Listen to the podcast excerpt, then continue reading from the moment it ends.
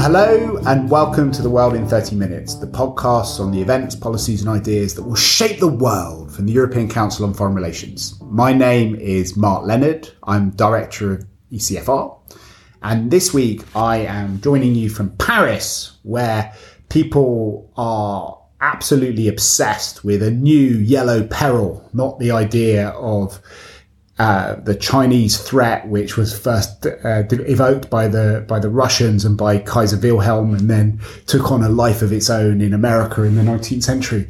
But the peril of Gilets jaunes, who are taking over roundabouts all over the country and bringing it into a political crisis of uh, depth and intensity that has not been known for, for many years.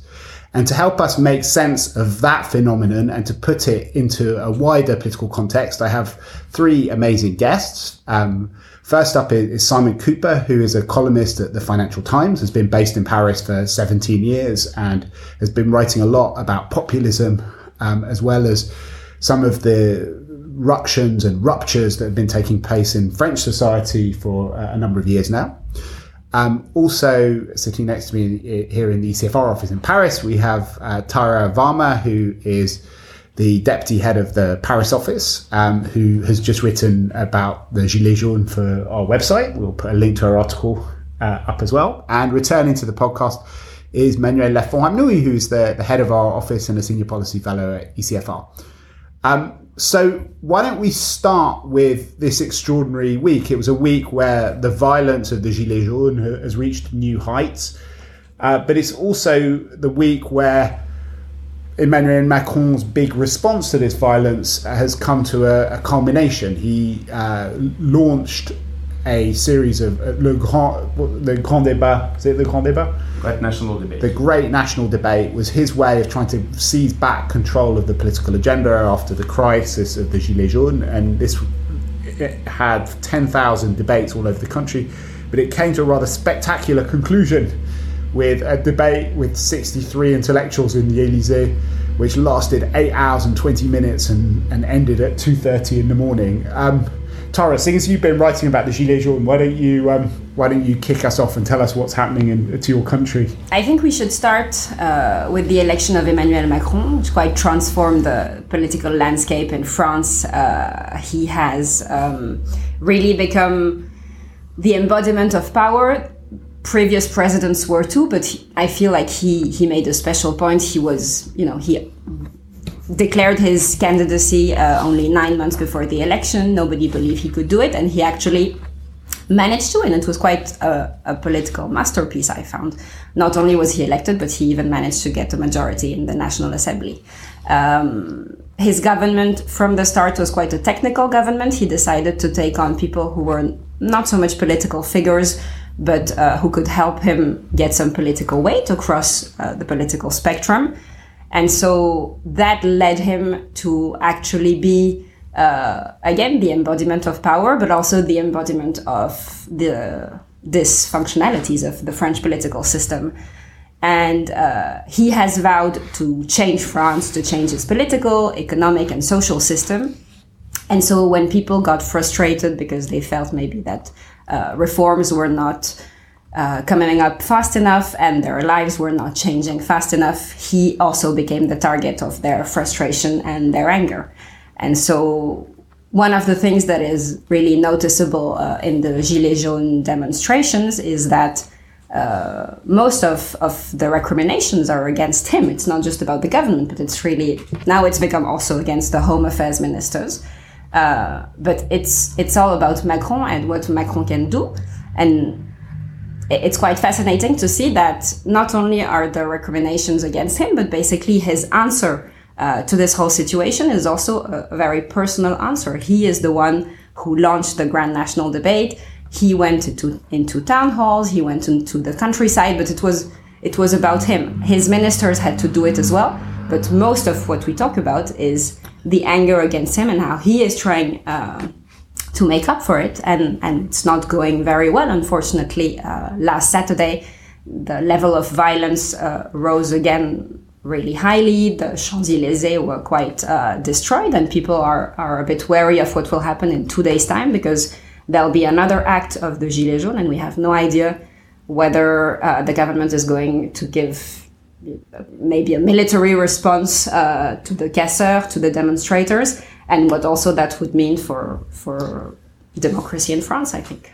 So, Manuel, we've been talking over the last few days to some French intellectuals, some of whom were invited to this debate in the Elysee. Um, but what they seem to be saying is exactly what Tara said that the, the big word which Macron came to embody was this idea of the dégagisme, in other words, just kicking the rascals out. And he, in fact, said you can't reform France, only a revolution um, is, is the way to change France.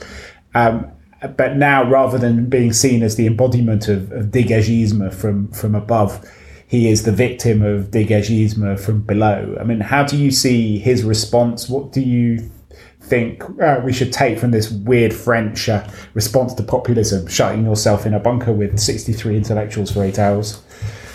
So exactly, you have this uh, uh, moment when uh, Macron benefited from the disintermediation of politics, the crisis of political parties, the crisis in France, at least of trade unions, etc., etc. And so something new uh, uh, with little track record, etc., was seen very positively by voters, at least a, big section of, of voters. Uh, but now he's suffering of this uh, disintermediation because it's one of the interesting uh, aspects of this Gilets jaunes movement that they make a point of not being organized, of not having spokesperson, and they started with actually uh, quite specific uh, uh, reasons and motives for the demonstrations. Tara said uh, that reforms are not going uh, fast enough, seen by uh, some people in France. You could also argue that the Gilets jaunes was a reaction to some reforms going too fast or not being fair enough, because the, the, it started with the, the um, with the question of uh, ecology and uh, ecologic transition toward decarbonated uh, economy and how you tax uh, uh, gas oil for um, oil for uh, um, cars and transportation. And that's what started it. But actually, Macron gave a few answers, uh, which are quite significant uh, budget-wise. 12 billion uh, euros. And yet the movement is still going on, and the movement is not going on with very specific recommendation other than uh, we want to kick them out. Uh, and so this, this, uh, intermediation of politics that he benefited from now is suffering from. And I, I, would tend to see that it's a very French specific way uh, of a phenomenon that exists uh, in many other uh, democracies. Okay, I'd like to come back to the Elysee thing maybe a bit later, but before that, Simon, um, you've been here for 17 years, but you also, you know, lived in the Netherlands, which is another country which has had an interesting and disruptive politics over a, a long period of time. And how, how much of what's going on do you think is is franco-français, and how much of it is uh, uh, part of a kind of wider phenomenon that's taking place across the, the developed industrialized world?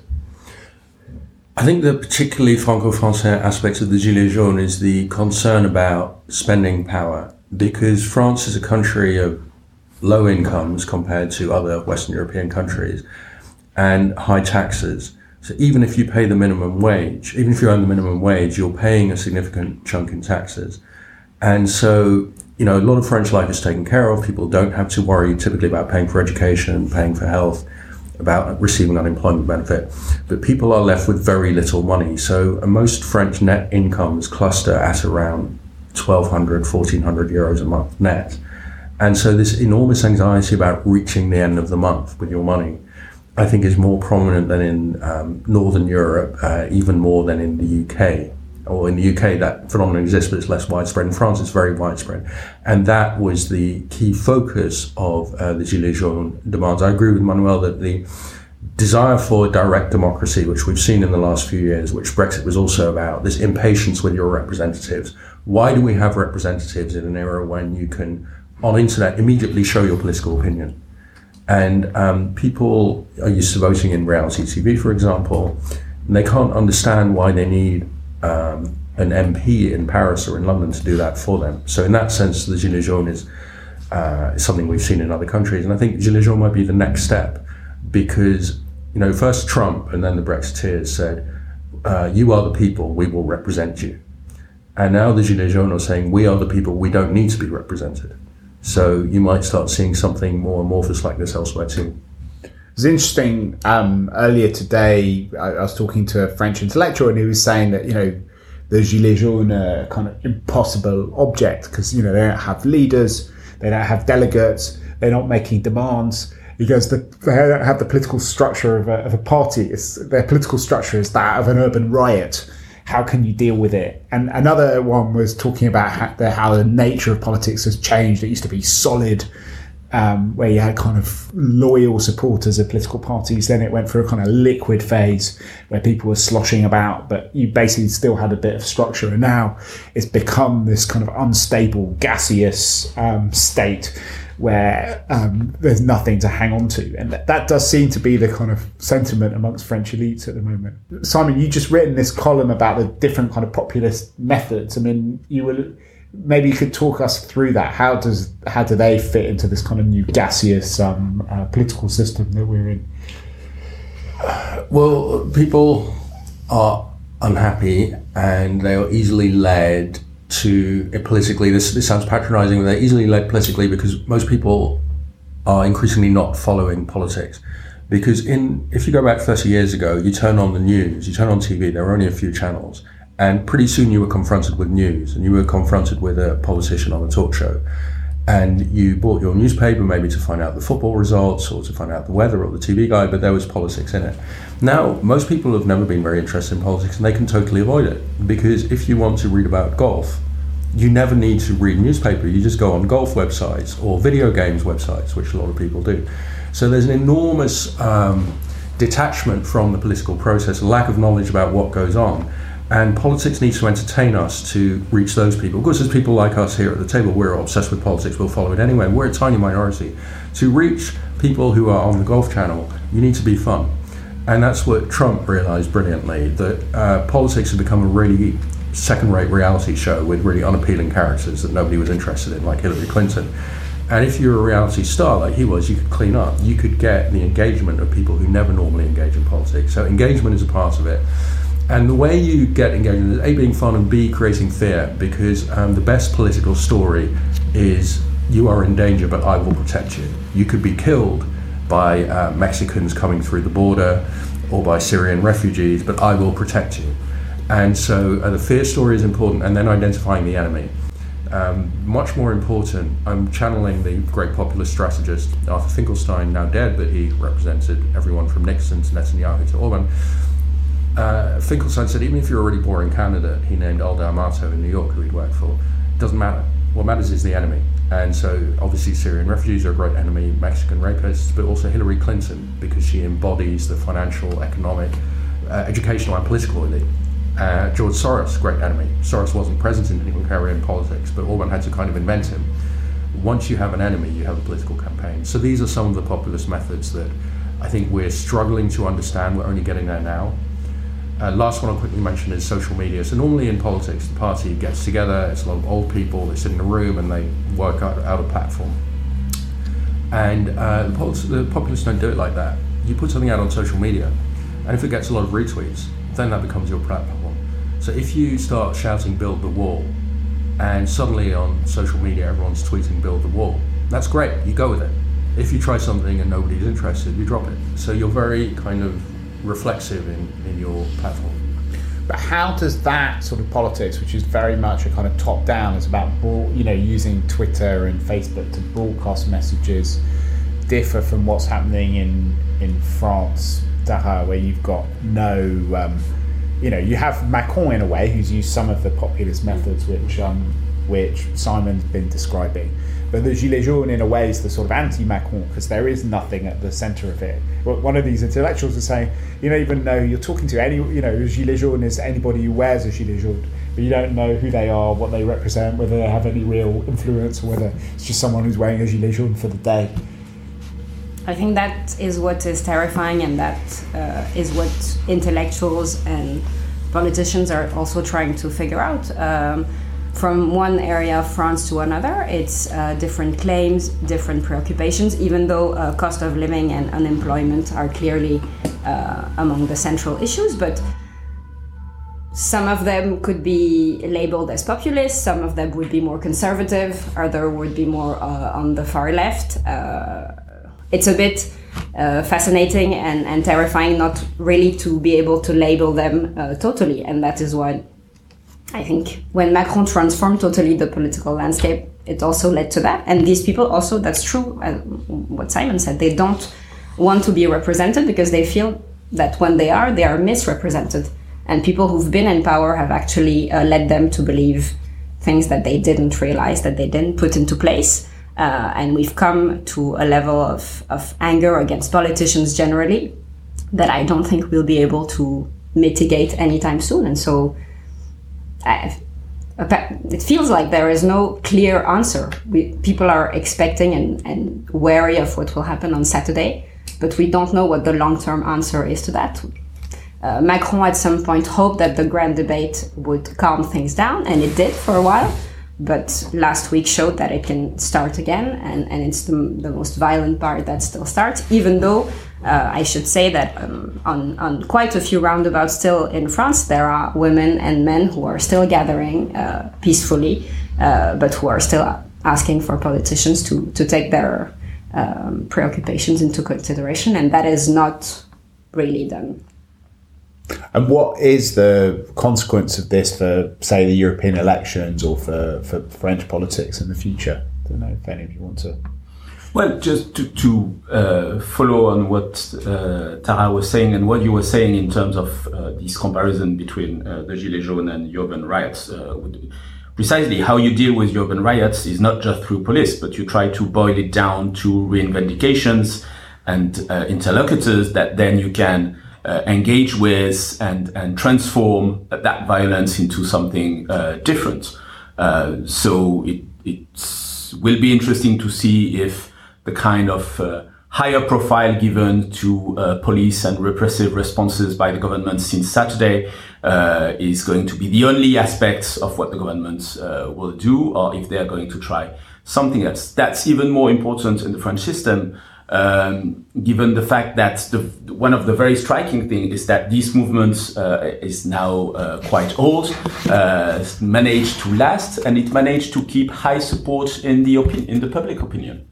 Uh, not everybody demonstrates, and uh, of course, not everybody uh, goes to demonstration to uh, uh, break shops and and public buildings, etc., etc. And yet, there is quite significant support among the public, which probably says something indeed about frustration and mistrust vis-à-vis government.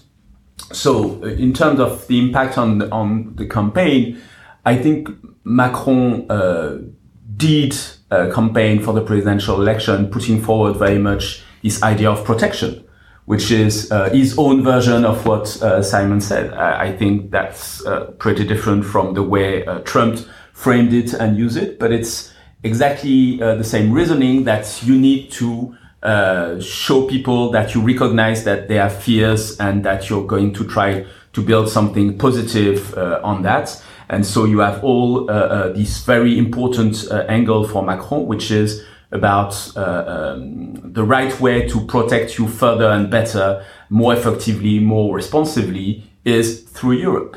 And you have all, for, for Macron, it's really important because what unifies this very diverse uh, uh, group of voters precisely is the fact that they believe in Europe. Not everybody approves of the current way Europe works uh, and even uh, quite a number of them are actually quite critical, but they still believe that precisely uh, defending and, and, and uh, defending Europe doesn't mean defending the status quo. But uh, the problem now is that Macron has been in power for uh, almost two years, so he owns some of, of, what is happening or is not happening, um, and he has to um, try to um, give more credibility to the fact that he's going to be able to get out of the status quo. And I think that's what he did with the op-ed that he wrote and was published uh, across Europe. That's that's the first uh, sign of the fact that he's going to go uh, down that road. So, um, Simon, you, what do you make of, uh, of the way that Macron's responded to this through his grand débat, through the his this meeting with the intellectuals, the different ways of trying to engage with the European agenda? Macron reminds me of Tony Blair at times. He probably reminds everyone of Blair at times, uh, partly in that he likes uh, talking to people and listening a bit and then trying to persuade them. He's very confident, like Blair, in his persuasive powers. And um, he likes these one on one debates. So Trump isn't like that, for example. Trump likes speaking at people. Theresa May doesn't like engaging with people at all. So I think Macron is, is pretty good in this way. And uh, through the Grand Débat, you saw his uh, approval ratings continue to rise. Macron's Europe bet, I think, is different and it's failed. He made this bet when he took power that he could relaunch the Franco German partnership, that he could uh, help integrate Europe further, uh, especially the Eurozone. Europe would deal with the big issues uh, like climate change under Franco German leadership. And it turns out nobody, not even the Germans, want this. Uh, everybody except Macron wants less Europe.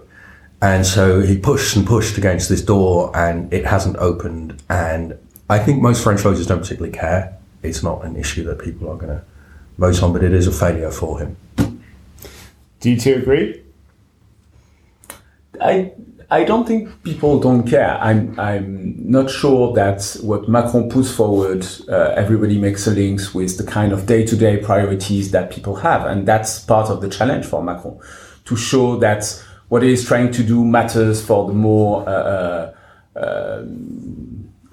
day to day concerns that people have when they talk about purchasing power uh, uh, or uh, security or migration, etc. But um, I, I think that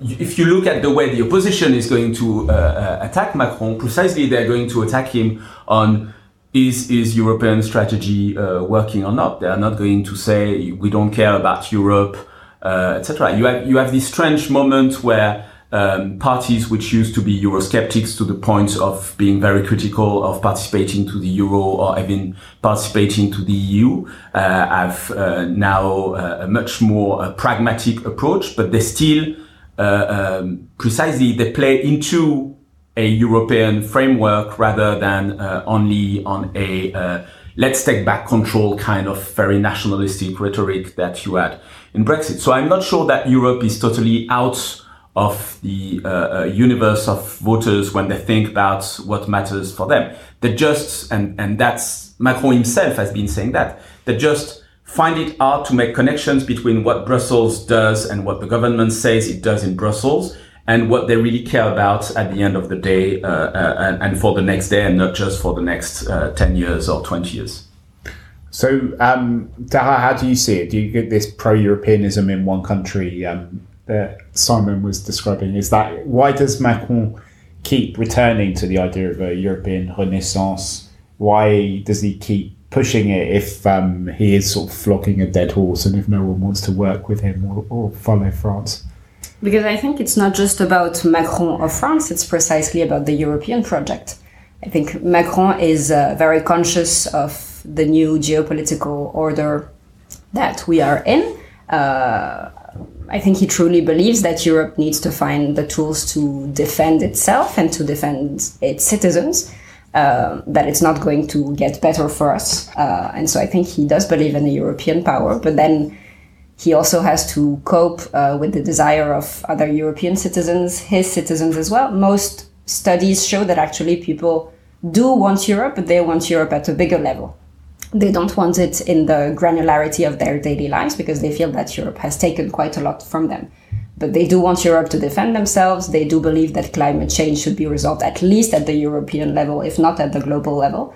And so there is this idea that people don't want to leave Europe. So maybe he needs to exploit this more um, and to show that he can he can get other European countries to co- cooperate with France. He started doing that um, uh, ever since he got elected. So he's uh, traveling to countries, Nordic countries, for instance, where a French president hadn't been in 20 to 25 years. He's trying to shape up more bilateral relations in, in addition to uh, his ministers going to Brussels and to the council, of course. But I feel like he's, uh, there has been a, a, multiplicator effect of, of everything that he's done.